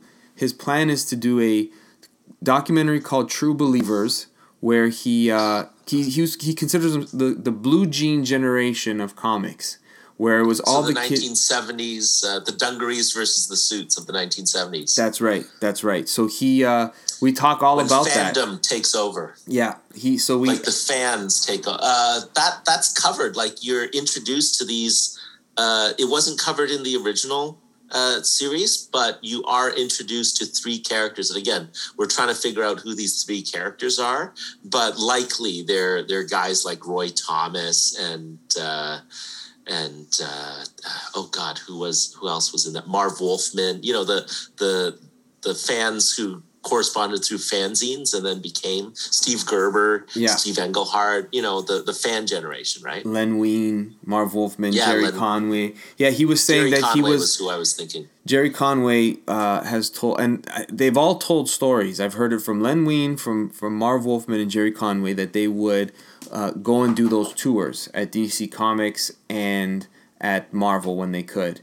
And uh, Steve Mitchell was one of the kids in that group who would go for those Oh. tours with them. Like he he was that Oh, next. okay. Yeah, that the I guess yeah. the the not as uh, mainstream name that was always Yeah. there with those guys and working during all that era. So it was very interesting insights and conversation when when he's talking about you know um, how much Denny O'Neil would pretty much watch every movie that was coming out, and he'd go to the theater houses and watch every kung fu film and action movie, and how uh, Especially the grindhouses of uh, Exactly. New York City in the 1970s, right? Yeah, and he's a film historian himself, and he was just talking about just just days that he would go out on a Friday afternoon with Frank Miller and catch a movie. Oh, wow. So it's like really interesting insights that that he's got and and interesting takes of just the era of the crea- creativity and things that were happening.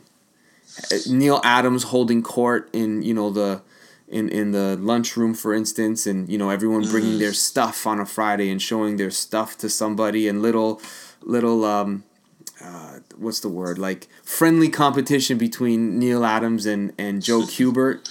Very cool stuff.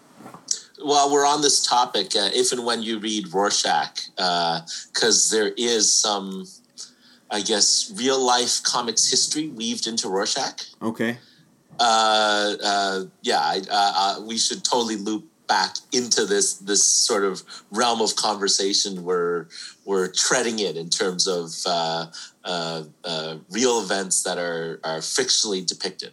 Yeah.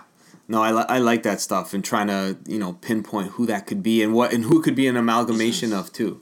I like that. Yeah. So, Yeah. hey Kids well, Comics. In, in, in, in terms of uh, Rorschach, uh, they actually name uh, the particular creators involved. Uh, in that, and, and it's weird because now they exist as characters in, I guess, the DC Watchmen universe, but they they can't have been, you know, they can't, they aren't obviously aren't the real life character because this is the Watchmen universe right. where the the superhero comics aren't in vogue. So they've kind of created uh, these these real life comics creators uh, are best known for pirate comics, right? Because Okay. in the Watchmen world, that's what's popular. So they've uh, it kind of yeah, it kind of broke my reality a little bit when when you see these real life comics characters talk about you know the pirated the pirate versions of their their iconic titles. Okay. Um, okay. yeah again it, it, it's tom king's either done genius bravura work or he's either jumped the shark on this one Yeah, it was and i can't tell what Yeah. right now That's a, th- but that's what keeps us reading, right? And then we can either want to Yeah, throw it in the sure. water or or you know, keep it on our shelves. It was like that yeah. moment in um, Fantastic 4 when like it's an audacious story to try to tell when Mark Waid sent them to heaven to find uh, oh yes The- you know, Ben. meet meet jack kirby that's right. Yeah. It it and was it, a I it worked. absolutely and it wouldn't have worked if if it wasn't uh, under under lesser hands than uh, Mark Waid and Mike R- where it was a love letter. Like they, it was a love letter, and they truly, truly felt, uh, uh, you know, that way uh, expressed in terms of in terms of Kirby and and the act of comics creation, right? Yeah, yeah. No, it's it was it, that was that was a good move. That that one was a moment that I don't all remember all of that run, but I loved that moment so much. Even though I had heard about it, I always wanted to to get to it. I wanted to read that moment because it was it, and it was as special as you know you heard peripherally that oh this thing in the Fantastic Four Mark Waid did. Um, yeah, yeah. what and there was a good build up to it as well. You have to you have to set that up so that it's not completely out of left field. So. Yeah, hopefully Tom King lands it with with Rorschach because I think I think I'm his hoping. his strong suit is twelve issue series maxi series. Yeah, although his although apparently his latest series is eight issues, Supergirl. He's he's so I I haven't read Supergirl yet. It's on my reading pile, but I am interested. I actually am interested because apparently it's uh, True Grit. Okay. Okay. He's he's doing a, a, a- a riff on True Grit. yeah the the Superman stuff he did with Andy Kubert, I was really excited for. I read it. I I enjoyed it, but it was kind of Mm-hmm. there was the premise of it took me out of it where it was Yeah, he was a, he was being a little too clever, I think, and it worked as fun little vignettes, but uh, collecting them all into you know one storyline, it, it didn't quite work. no, it, it Uh, I was hoping for more. You were very much aware of what he was doing, like the whole boxing thing as a homage to you know Superman versus Muhammad Ali, and Yeah. you know it, it, it was it was very precious. You know, I, I liked what he was trying to do. Yeah. but yeah, I don't think it all it, it quite meshed the way it it it could have yeah, because it had the potential to. Yeah, because it has that that premise of Superman would stop everything to save one person, and that's like, ah, I can't buy that. But it's not far off Mm-hmm. because the whole premise of Superman the movie is basically that, right? Yeah, So you know Yeah, that that it's not it's it's not off the mark, but when it's not executed just right, it's off the mark.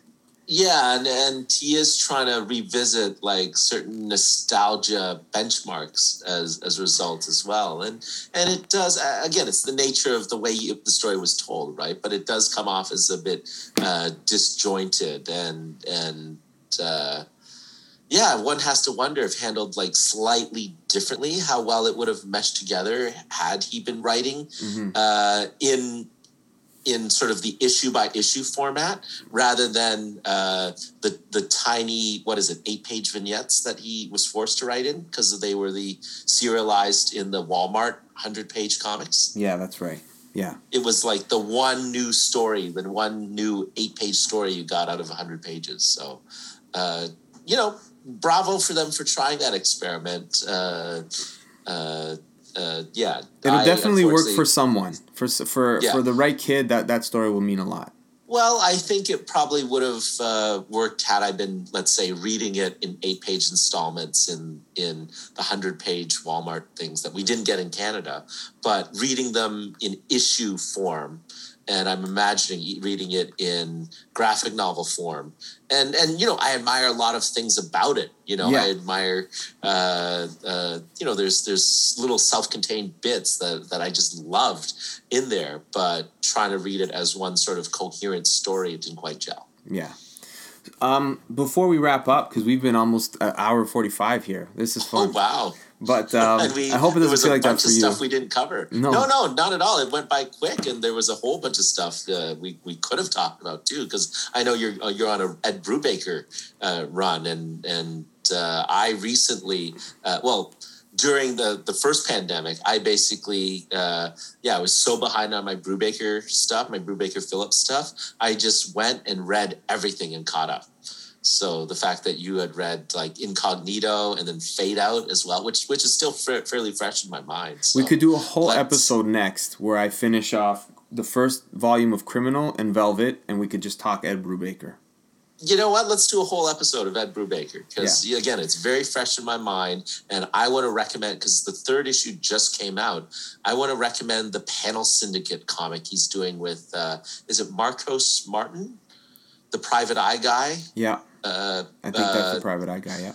yeah, the guy who normally is married to uh, Brian K. Vaughan Right. has uh, has par- well on because he's part a partner on Panel Syndicate, right? The Pay What You Can platform.